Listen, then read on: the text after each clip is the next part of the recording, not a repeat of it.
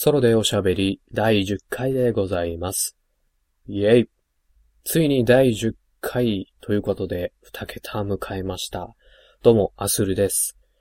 はい、そんな感じでお送りしております。ちょっとテンション上がってますが、第10回ということでね、えー、まだまだこれからも頑張って、10回、20回、30回と、ね、できれば3桁ぐらいまで頑張っていきたいなと思ってますが、毎度のことながら、こたつからお送りしております。こたつからソロでおしゃべりお送りしてます。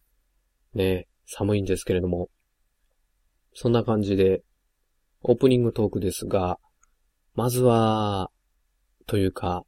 久々にオープニングトークでゲームの話題を持ってこようかなと思っております。最近のゲームのニュースで、まあいろいろありましたが、まず一つちょっと個人的に嬉しいニュースがありました。そちらがですね、プレイステーションビータが値下げになりましたね。はい。えー、2月の、いつでしたかね。つい最近ですけれども。えー、ソニーの方から、SCE の方からですね、正式に値下げの発表が来まして。で、希望小売価格的なものが、えー全国的にこう変わるっていうのが、2月の28日でしたっけえー、年、年末じゃないですね。えー今月末からということで。それに伴って、その発表に伴って、えー各小売店さんとかですかね。お店の方ではもうすでに、あのー値引きをして、19,800円で売り始めてるということで。はい。そうなんです。19,800円になったんですね。確かこれ、3G Wi-Fi モデル問わず、えー19,800円に確か変わってまして、はい。前はね、あのー 3G モデルか Wi-Fi のみのモデルかっていうことで、あの 3G の方が値段高かったんですけど、で、全体的にそれで1万以上は値下げになっているということで、これはもう買い時というかね、えー2万円切ってますので、個人的にはもうこの機会に速攻で買いたいなと思ってるんですけれども、3月には、はい、ちょっと遊びたいゲーム、PS ビータの方ですね、もう発売しますし、そちらはソウルサクリファイスなんですけれども、あとは、そうですね、えー、すでにもう発売してるゲームで、えー例えば、ペルソナ4ザ・ゴールデンとかね、あとはグラビティデイズとか、ちょっと触れてみたいなという PS ビータのソフトありますし、あと PS ビータでちょっとやってみたいのが、えー今、プレイステーション3の方にトルネを繋いでるんですけども、あのトルネが、えー、PS ビータと連携できるのかな？なんかできそうな感じ。もしかしたらナスネの方かもしれないですけども、ね、えっ、と、そういった連携もできるということで、あのそういったトルネ以外のものでも、あの前も PSP でも、あのリモートプレイ的なのできてましたけども、あのそういったトルネ以外の部分で PS ビータと PlayStation 3連携してちょっと遊んでみたいなと、いじってみたいなと思ってるので、まあ、最悪、まずは本体だけ買ってしまおうかなと。そんな勢いで考えてる、え今回の値下げなんですけれども、この機会に PS ビータ買う人多いんじゃないですかね。はい。自分もそういう人間の一人なんですけど、今、PS ビータはそんなにハードの売れ行きは好調とは言えませんけども、これからね、だいぶいい感じになってくるんじゃないかなと、勝手に思ってますけれども。またなんか PS ビータのおすすめソフトとかあれば、あとこういう遊び方できますよとかね。こんなことできますよみたいな。あ実際にね、あのー触れたことあんまなくて、あのー店頭に置いてあるのをちょっとチラッと見たとか、ほとんど触ったことないので、まだまだわからない部分が多い PS ビータなんですけども、ちょっと近いうちに買ってみようかなと、本気で思ってますので、はい。そんな感じでまずは、プレイステーションビータ値下げのお知らせですね。えー1万円以上安くなりまして、19,800円。あ、失礼、1万円近く安くなりまして、19,800円になっております。あと、そう。こちらの PS ビータ新色が出ますね。はい。この値下げ、全国的な値下げの2月28日に合わせて、えー、色の方がアイスシルバーでしたっけね。はい。あのー、前の PSP ではおなじみのカラーというか、ありましたけども、そちらがプレイステーションビータの方にも早速来るということでね、個人的には、ちょっと、この新色にも心惹かれてるんですけども、ま、その辺もちょっと検討しつつ、これからピースビーター買いたいなと思っております。そんな感じのソロでおしゃべり、第10回ですけれども、オープニングトーク終えました後、本編の方ですね。こちらは、とあるニュースと言いますか、最近のゲームニュースを、ちょっと個人的に気になってまとめましたので、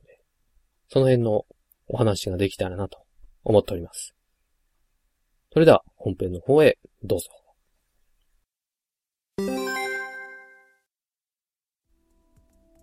はい。第10回本編でございます。今回何をお送りしますのかと言いますと、とある発表が先日ありましたね。はい。2013年日本時間2月21日朝より、プレイステーションミーティングが開かれまして、正式にプレイステーション4が発表されました。イエーイという風にちょっと、ぬか喜びできない感じの、今回、プレイステーションミーティングではありましたが、まあ、とにかく、正式に、プレイステーション4が、えー、発表されました。はい。でですね、私、アスールの方も、えー、2月の21日朝、ちょっとその、ユーストリーム配信を見る機会がありまして、途中からではあったんですけども、えー、またその途中で見るのをやめちゃったんですけども、その、プレイステーションミーティングで出た情報を、あの、いろいろ、あの、ゲーム関係とかね、あの、記事を書いているサイトがありますけど、そういったところで、いろいろ情報が出てまして、ちょっと気になったので、いろいろ情報をまとめてみました。はい。えー、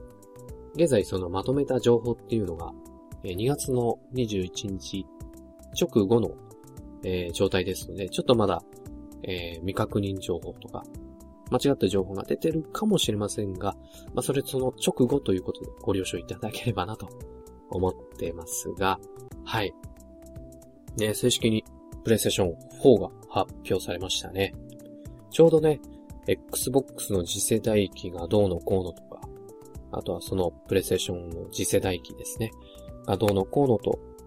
ちょっと噂されていたこの頃でしたが、ついにプレイステーション4が発表ということで、ね、ちょっと、いろいろ期待していた面もあり、で、実際にその発表を見て、がっかりした面もあり、どっちもある状態なんですけども、そういったちょっと情報、簡単ではありますが、まとめましたので、ちょっと順番にご紹介していきたいなと思います。まずはどこから行きましょうかね。はい。じゃあ今回の PlayStation 4のハード、どういった性能なのか。まずはそのハードの部分ですかね。ちょっとご紹介したいんですけども、こちらは、えー、そういったゲーム系とか、他にもいろいろ情報を載せているエンガジェットさんというサイトの方に載ってたものなんですけども、えー、まず、そういったハードの面で言いますと、メインプロセッサー、えー、カスタム APU、で、AMD Jaguar CPU を8コア載せて、あとはラデオンの GPU をシングルチップに載せたという構成になっていると。で、その次がメモリ。8GB の GDDR5。で、ストレージの方は、もちろん内蔵 HDD ということで。あとは光学ドライブは6倍速ブルーレイディスク。あとは 8, 倍速 DVD。まあ、こちらブルーレイは当然ですよね。あとは入出力で USB 3.0。あとは au エクスポートがあると。あと通信、インターネットとかですかね。こちらギガビットイーサネット。あとは Wi-Fi もついてて、Bluetooth もついてると。はい。あとは AV 出力の方が HDMI 出力、アナログ AV 出力、光失礼。光デジタル音声出力といった感じで、まあ、こんだけ言ってもまあ、何がどうかあったのか。私個人もよくわかってないです。ね、前回のプレイステーション3も、と比べて何が違うのかとか、ね、よくわかってないんですけども、まあ、もしかしたらその、今聞いた中で、あの、パソコン関係詳しい人とか、あって思うかもしれませんが、まあ、ちょっとここは一旦置いときまして、お次にゲームの紐と言えるコントローラー。コントローラーですけども、こちらは正式にデュアルショック4ということで発表されました。なんとこちらですね、あのー、今までのプレイステーション3の、え、コントローラーを基本に、そこにタッチパッドを搭載していると。で、より一層使いやすいコントローラーを目指して、で、このタッチパッド搭載したと言ってまして、で、さらにですね、この、えー、新しいデュアショック4の方には、新しいボタンとして、シェアボタンというのが追加されてると。ね、タッチパッドとシェアボタンが追加されている。で、見た目はですね、ちょっと流線形のフォルムになってまして、でも基本のボタン配置は一緒です。今までの PlayStation 3と。はい。えー、丸、バツ、四角、三角、十字キーにアナログスティック。で、今まで PS の、なんていうの、PS ボタンとか、スタート、セレクトボタンがあった場所にタッチパッドが来てて、そちらの左隣に、先ほど言いました、シェアボタンが来てるという感じですね。はい。で、このシェアボタン、後ほどちょっと触れていきますので、一旦ここで置いときまして、なんと、もう一つ、ハードがあります。ということで、コントローラー本体とは他にですね、あの、センサーバーが今回ついてくるそうです。あの、ちょっとすいません。あの、未確認情報ですけども、あのー、おそらく最初のデフォルトでセンサーがついてくるのかな？はい。これはいわゆる、あの、Wii とかと一緒で、あのー、コントローラーの動きを捉えるものだそうで、なんと、こちらがですね、専用のコントローラーを買わなくても、今言いました、デュアルショック4が、その、センサーバーの方に反応しまして、えー、プレイステーションムーブというのがありましたけども、そちらと同じような近い操作ができるようになるということで、なんと、本体コントローラー以外にもこのセンサーバーがついてくるそうです。そんな感じで、まずは、PlayStation 4のハードの部分は、こんな感じで発表されているんですが、さっき本体のなんかパーツ的な、あと内蔵されてるものとか、つらつらと言ってましたが、正直何言ってるかよくわかってない自分に、とてもわかりやすい、えー、記事がありまして、まずですね、フォーゲーマーさんの方に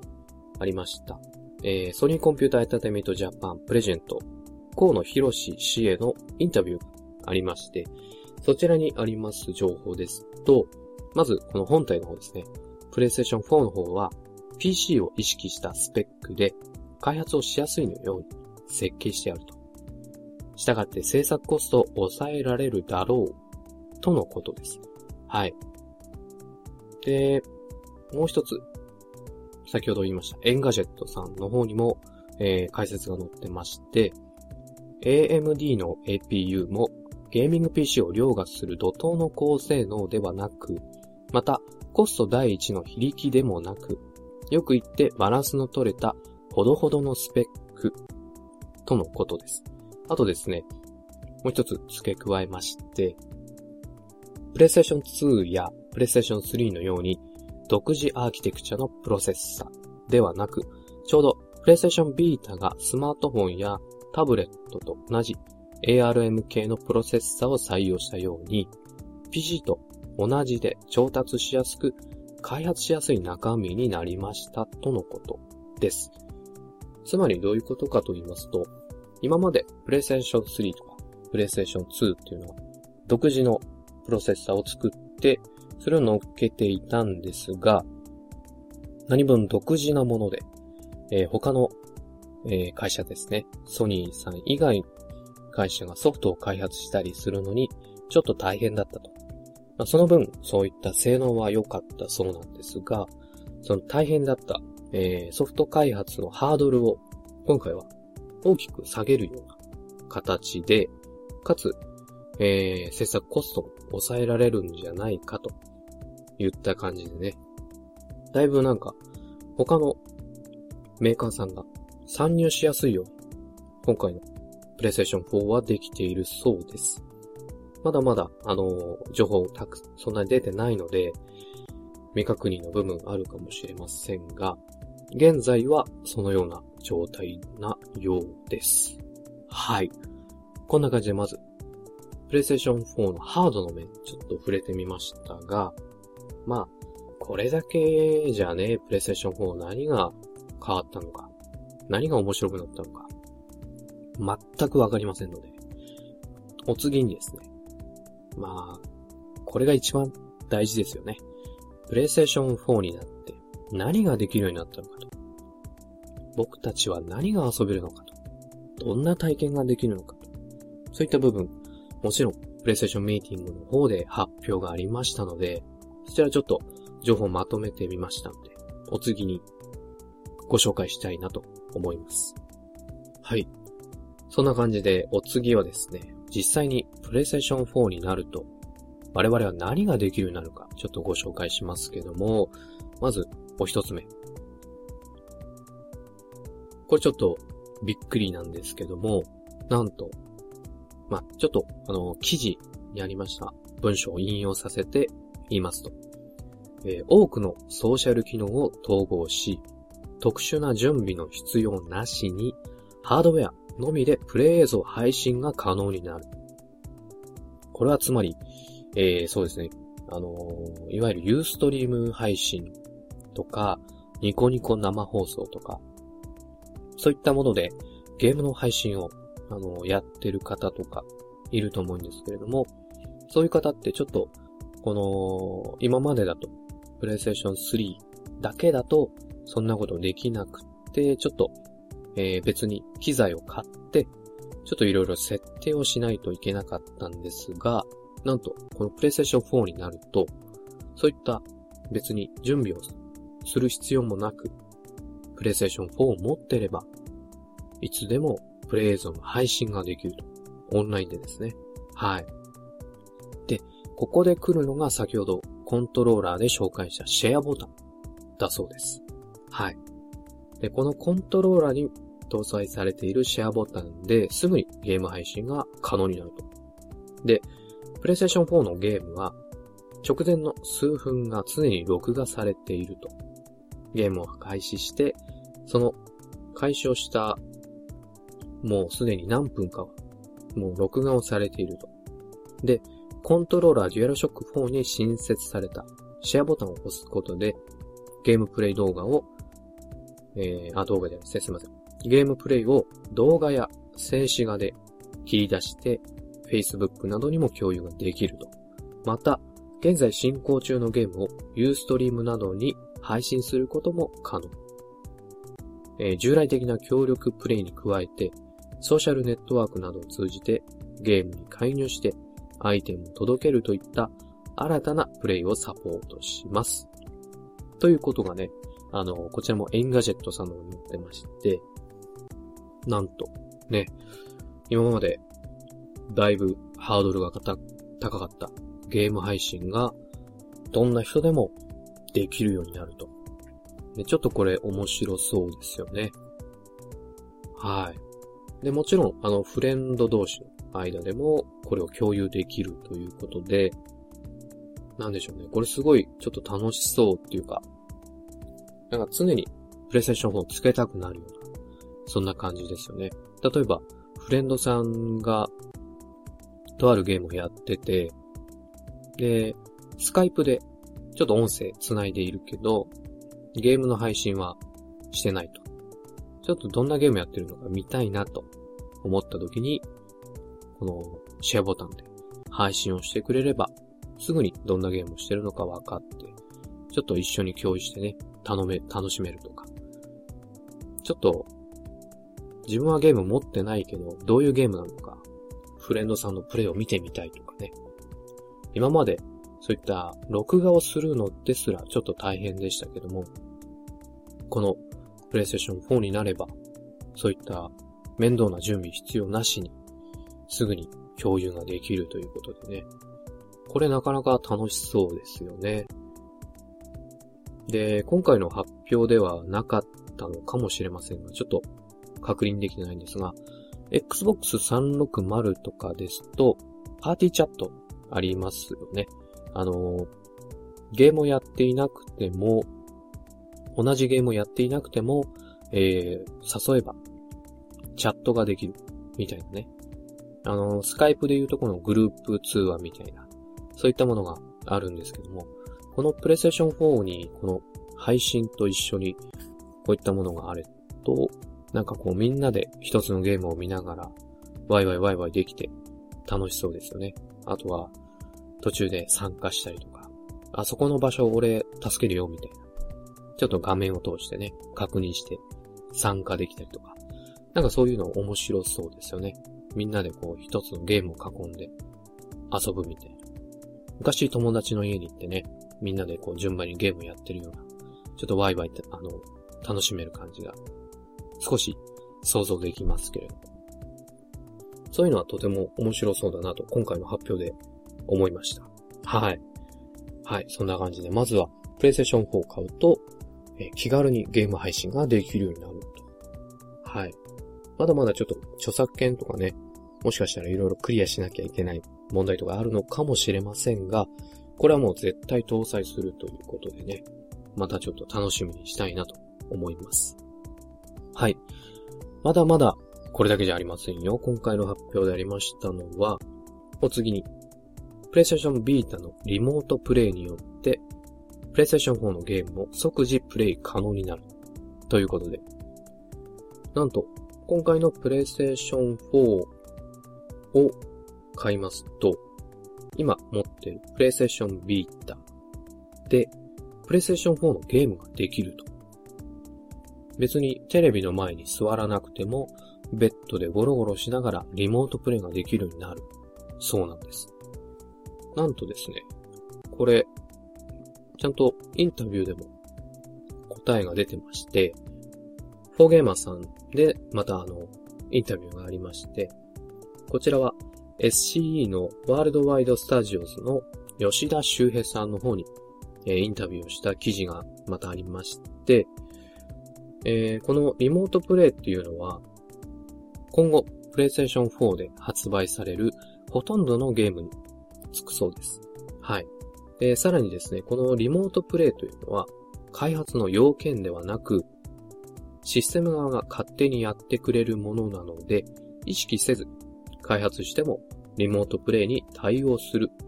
ようです。また、カメラを使った特殊なゲームなどを除き、ほぼ全てのゲームが対応する。らしいです。はい。これはなかなかいいですよね。はい。あのー、今まで、プレイステーション3とか PSP、PS Vita だと、もちろん、あの、プレイステーション3のゲームっていうのは、その、リモートプレイで遊ぶってのはちょっとできなかったですし、ね、あの、PSP とかでは、あの、何ですか、えー、バーチャルコンソールじゃなくて、あの、ゲームアーカイブスですか？がありましたけども、なんと、PS4 では、どんなゲームでもほぼ全てのものが対応するということでね。これはなかなかいいですよね。はい。で、さらにですね、このフォーゲーマーさんの吉田氏へのインタビューの最後の方に、ちょっと長いんですけど、こんな文がありまして、えー、PS4 の魅力は、グラフィックスが良くなったことではありません。もちろん、グラフィックスも重要な要素ではありますが、大事にしているのは遊びやすさです。自分のゲームがそこにあって、待ち時間もなく、他の人とコミュニケーションできることです。ゲームと遊ぶだけではなく、ゲームを遊んでいない時でも、ゲームに触れることができる。何が流行っているのかがわかるといったゲームとの触れ合いがスマートフォンなどを通していつでもできるというところに注目してもらいたいです。それと、プレイステーションビータです。プレイステーションビータを買った人は半分プレイステーション4を買ったようなものなんです。プレイステーションビータを持っている人がプレイステーション4を買うとゲームライフが充実しますよ、とありまして。はい。こういう風にありますように、このプレイステーションビータとプレイステーション4の連携にかなり力を入れてるみたいですね。はい。これはなかなかまた、あの、遊びやすくなるんじゃないかなと思いますね。はい。このリモートプレイが可能になるということは、寝る前にちょっとやりたいんだけど、テレビの前に座ってやると目が覚めちゃうし、そこまでの気力はないけど、ベッドでゴロゴロしながら、ちょっとやりたいなとか、そういったものをね、あの、遊べたりとか。あとは、シミュレーションゲームとかね。あんまりああいうのってこう、個人的には、テレビの前でガツッと座ってやるよりは、ベッドでゴロゴロしたり、リラックスしながらこう考えてやるのが好きなんですけど、RPG も結構そうなんですけども、で、そういったこう、各プレイヤーの、ユーザーの好きなように、あの、ゲームを遊べるようになるらしいので、はい。でね、あの、開発の要件ではないということで、あの他の会社の方も、ゲームを作るときに、リモートプレイのことを意識しなくても、勝手にプレイステーション4側のシステムが、そういう風にリモートプレイできるようにしてくれるそうなので、ね、いろんなそういったゲームも、これから開発しやすくなって盛り上がっていくんじゃないかなと、勝手に思ってますけども。これなかなかこう便利でいいですね。はい。まあ、すごい発表、驚きの発表というほどではないですけども、まあまあ、ちょっと便利になっていいんじゃないっていう感じの、この、えー、リモートプレイの発表でした。はい。まあそういう意味でもね、あの、プレイステーションビータの値下げの、なんていうんですかね、狙いというか、そういったものもあったのかもしれません。ね。はい。で、他にも、えー、いろいろ、このプレイステーション4の発表がありまして、まずですね、プレイステーション4はセカンダリのカスタムチップを搭載しており、バックグラウンドのプロセスを担当すると。で、ゲームプレイ中のダウンロード実行といった同時処理が可能になる。あとは、この、えー、セカンダリのカスタムチップで、えー、ゲームを、えー、一旦電源を落とした状態といいますかね。あの、スイッチを押して、スリープモードみたいな。そういう状態にしてあっても、このセカンダリチップがあることで、ゲームをダウンロードしたり、こう、勝手にやっといてくれるそうなんです。で、えー、ちょっとまだ未確認の情報ですが、将来的には、例えば、えー、RPG をよくダウンロードする人だったら、あらかじめ PlayStation 4の方が、まだダウンロードしてない RPG 系のゲームを先にダウンロードしておいて、で、その人がいざそちらをちょっとやりたいなと思って、ダウンロードを押すともすでにダウンロードされてるので、ダウンロードしなくてもすぐに待ち時間なく遊べるとか、そういったちょっと、えー、賢い使い方ができるようで、そこはちょっと面白いなと思いました。はい。まだまだこちらは情報がそんなに出ていないので、わからないところもありますが、はい。で、まずお次ですよね。行きましょう。あとはですね、あ、こちらですね。アンリアル、アンリアルエンジン4が、え、リアルタイム動作しますよっていう風に言ってたんですが、それが実際に、あのー、デモ映像が上映されまして。いやー、すごかったですね、こちら。アンリアルエンジンがついに、この、プレイステーション4でも動くということでね。こちらの映像の部分、さっきはあの、そんなに、プレイステーション4自体性能はいいものではないけども、映像もしっかりと作られているということでね、そちらもちょっと、今後気になっていきますけれども、あとはですね、あ、最近ちょっと話題になりました。4K ってわかりますかね。まあ自分もちょっとよくわかってないんですけども、えー、簡単に言うと、4K になると、とても画像が、画面が綺麗だよ解像度の多分お話だと思うんですけども、その 4K は今回 PlayStation 4対応するのかしないのかっていうちょっと話題がありまして、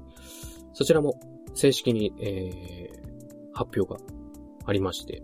こちらは、えー、ドゥープさん、D-O-O-P-E という海外系のゲームの記事をよく上げている、えー、サイトですけれども、そちらの記事によりますと、まずですね、写真や映像はその 4K という解像度に対応すると。ただし、ゲームには非対応。これはか、あの、しっかりと明言されてました。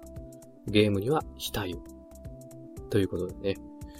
まあもしかしたら残念と思う方もいるのかもしれませんが、自分はちょっと 4K よくわかってないんですけど、まあ映像の面ではそんなに大きく変わることはないのかなと。アンリアルエンジン4動いてますけども。はい。まあそんな感じで 4K には非対応ですよと。ではお次ですね。えー、ちょっとこちらは心配していた方もいるのかもしれませんが、中古ゲーム対策。えー、少し前に、ソニーの方が、なんか中古ゲームのことにちょっと触れてまして、で、中古ゲームこれからプレイできないのかなっていう、そんな噂がありましたが、えー、こちらはですね、ユーロゲーマーの吉田修平氏へのインタビューでありまして、こちらも明言してます。噂されていた中古ゲーム対策はなし。したがって中古ゲームをプレイは可能であると。で、えー、PlayStation 4の方をオンラインに繋いでる人も必ずしもオンライン状態でプレイしなくてはいけないわけではなく、任意でオフライン状態にも設定ができる。ということで、あのー、ちょっと心配されてた中古ゲーム対策というのは、この PlayStation 4ではないようです。はい。ただちょっと、この記事にもありました、ありましたというか、の内容を見ると、なんか、まだなんかありそうかなっていう。ちょっと安心はできないのかなっていう感じなんですけども、とりあえず中古ゲームをプレイできますよと言ってますね。はい。もしかしたら PlayStation 4の話ではないのかな？ちょっと、すいません。あのー、未確認の部分ありますけれども。はい。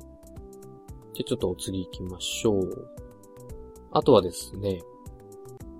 またこれも、あの、発表がありまして、セカンドスクリーンの概念を導入するということで。で、セカンドスクリーンっていうのは何かと言いますと、スマートフォンやタブレットを使ったセカンドスクリーンはアプリを通じてゲームの地図やアイテム画面など補助的な情報を表示する。プレイステーションストアでのゲーム購入などのほか、友人が遊んでいるプレイステーション4ゲームを観戦する機能も備えるとされている。こちらエンガジェットさんの方に載ってました記事ですね。はい。ちょっと前のポッドキャストで触れましたけども、あの、Xbox のスマートグラス。あれのもっとこう、強化されたものが、あの、アプリとして配信されるのかな？で、この手元にあるスマートフォンを使って今プレイしてるゲームの状態を知る。あとはフレンドの状態をする。あ、するって、ね、知る。はい。あとはプレイステーションストアゲーム購入ができるとか。なんかより一層こう、便利になりますね。プレイステーション4になると。こういう細かいところ、充実してるというか、かゆいところに手が届くような、そういったものは個人的に好きなんですけどはい。ちょっとこれもまた便利になっていいなと思いました。では最後なんですけども、えー、PlayStation 4では、過去の PlayStation、PlayStation 2、PlayStation 3もプレイ可能だそうです。えー、この名前聞いたことあるかもしれませんが、GAI、KAI、外界という企業が提供するクラウドサービスを使うことで、このクラウドを介して遊べるようです。で、またこちらもね、あの、プレイステーションビータでリモートプレイが対応しているということで、過去の作品、プレイステーションビータ、もちろんプレイステーション4でも、あの、遊べるそうです。ただ、クラウドと言ってますので、データを、あの、おそらく、ダウンロードかストリーミングかわからないですけれども、何かしらの状態で、えー、オンラインをつないで、何かしらの状態で、そのソフトを手に入れるという。で、過去に自分が買ったゲームのソフト、ディスクとかは、えー、取り込めたりはしないようです。はい。なので、完全にクラウドを介して遊ぶ形にはなりますが、一応、過去の作品も遊べるようです。はい。以上が、えー、今回のプレイステーションミーティングで発表されたプレイステーション4本体に関する部分ですけども、えー、このプレイステーションミーティングは他にも、えー、ソフト、プレイステーション4で発売予定のものとか、今開発してますよとか、そういったソフトの発表もありましたが、それはかなりの数あって、あとは、まだ、ね、明確な情報が出ていないのと、大半がデモ映像で、あんまりプレイ映像、プレイ映像っていうのは、あんまりこう出てこなかったので、ちょっと今回は省きました。また、そういったソフトの情報はこれから続々と出てくるのではないかなと思いますが、まずは、まずはですね、この PlayStation 4の発売日と価格ですよね。で、今まで、こう、このね、PlayStation ミーティングで PlayStation 4に関する部分発表がありました。というふうに私、いろいろ話してきましたが、肝心の価格、えー、こちらの発売日、全く触れることはなくですね。で、リアルショック4、あとはセンサーバーの画像といいますか、そういった部分はあるんですけども、今回の PlayStation 4の本体の実機、あとはモックですら今回の発表ではなかったということで、で、インタビューの方にもいろいろあったんですが、まだちょっとお披露目はできないと。で、本、その、まだ本体のモデルというか、そういった部分も、あの完成していないという感じでしたので、まだまだ正式な発表と言いますかね、あの、いつ発売するとか明確な情報は出てこなさそうです。はい。で、一応あの、フォーゲーマーさんの方での河野博士氏へのインタビューで、えー、その河野さん自体は価格や発売日とか E3 で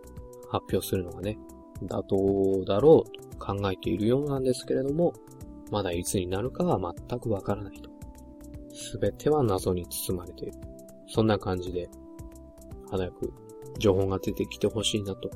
思う感じですけども。ね今回のプレイステーションミーティング見てて思ったんですけども、やっぱりあの、ユーザーに新しい体験をしてもらおうっていう意気込みはね、とてもこう伝わってきて、ああ、面白そうだなって、こういうことできるんだっていうのは、こうすごい伝わってきたんですけども、あの、やっぱ肝心のね、本体のお披露目がなかったのと、またソフトの発表がね、おーって思うのはそんなになかったかなっていう。もちろん、面白そうとか、やってみたいっていうゲームたくさんあったんですけども、すげーとか、何これっていう、なんか、真新しい驚きはそこまで、まあなかったのかなと、個人的には思いました。はい。そんな感じで、今後の発表に行きたいかなと、勝手に思っておりますが、え、またこれから目新しい情報とか出てきたら、ちょこちょこご紹介していければなと思っておりますが、個人的には、この PlayStation 4もいいんですけど、ね、Xbox の次世代機の方もかなり気になってまして、そちらの情報まだかなと、ちょっと首を長くして待ってますが、皆さんはいかがでしょうか？はい、ちょっと長くなりましたが、本編、PlayStation 4の発表情報、ちょっとまとめてご紹介させていただきました。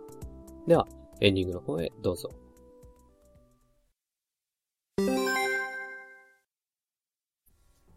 エンディングトークでーす。さささと行きましょう。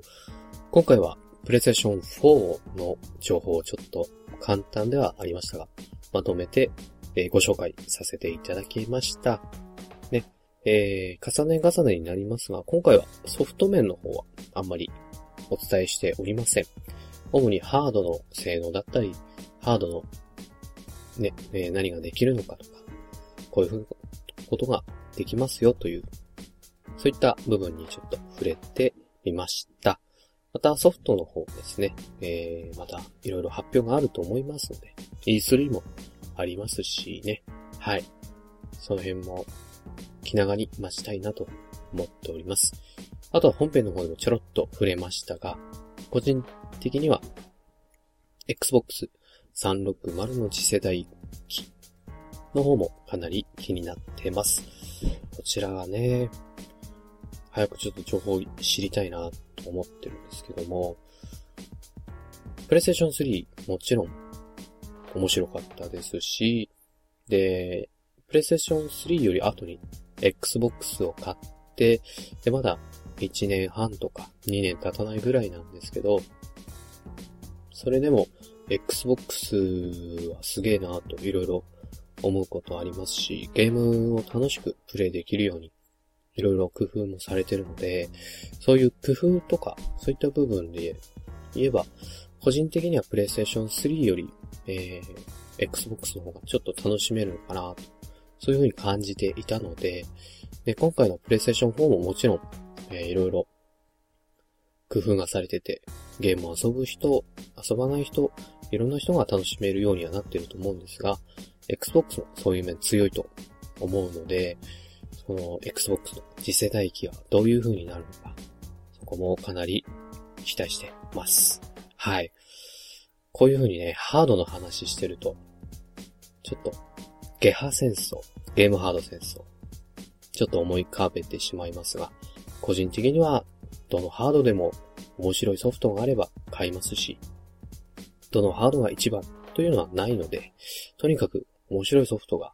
でき、出て、で、そのハードの性能を活かしたね、ソフトとか、あとはそういう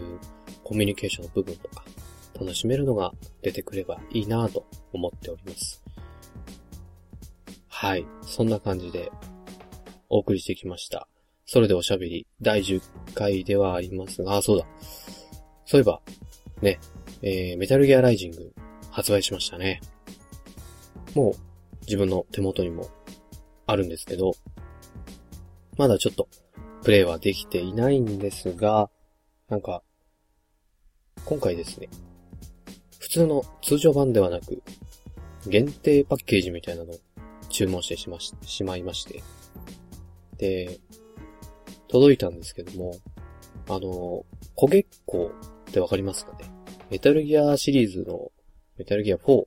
やった人ならわかるかもしれないんですが、なんかね、ちょっと気持ち悪い雲、三足歩行の雲みたいな、なんかそういうロボットがあるんですけど、なんかそのフィギュアがついてきてまして、いやー、これはいらねえなーと思ってたんですけど、それとはまた別にですね、この限定パッケージは、えー、サウンドトラックがついてきました。個人的にはこっち目当てで、この限定版も、を、えー、予約したんですけども、えー、こういったちょっと、思い入れのある作品といいますか、好きなものに関しては、こういう風に限定版をちょっと買ってみたりしちゃうんですけども、意外と後になって、いらねえなーっていうのもちょこっとあるんですが、そこはあんまり大きな声では言えないんですけど、まあ、今回ちょっとサウンドラトラック目当てで、買いまして、で、パッケージの方もね、あのー、ライデンがあの、刀を構えている、あれがですね、あの、ジャケットになってるんですけども、それがですね、あの、ちょうど刀で斜めに切ったように箱がパカッと開きまして、で、中を開けると、また別のジャケットがある。ちょっと面白いジャケットになってましたね。後でブログの方に写真アップしましょうかね。どうしましょう？ちょっと考えておきます。はい。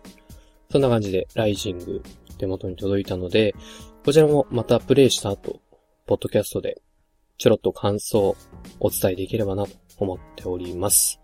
はい。最後ちょっとなんかグダグダになっちゃいましたけども、はい。お送りしてきました。ソロでおしゃべり第10回でした。では、最後にですね、この番組ではご意見ご感想お待ちしております。どんなことでも構いません。批判も多い結構です。ブログへのコメントやメールで受け付けております。まず、ブログの方は、ソロベリ .caesar.net です。soloberi.caesar.net です。こちらのブログ内のコメントを利用していただいても結構ですし、そちらにメッセージフォームありますので、そちらからメールを送っていただいても構いません。あと、えー、メールアカウントの方もあります。こちら、soloberi.gmail.com です。こちらで、えー、の方にメッセージを送っていただいても OK です。あと、ツイッターのアカウントも開設してます。こちらも同じく、アットソロベリです。こちらのアカウントフォローしていただいて、ダイレクトメッセージを送っていただいても構いませんし、あとはリプライ直接送っていただいても OK です。あと私、個人、アスールでも、でも、でもでも、ツイッターやってますんで、こちらは AZUL0587 です。アスール0587でやってますので、こちらに、えー、直接メッセージと送っていただいても構いません。はい。というわけでお送りしてきました。それでおしゃべり第10回でした。ではまた次回お会いいたしましょう。さよなら。アスールでした。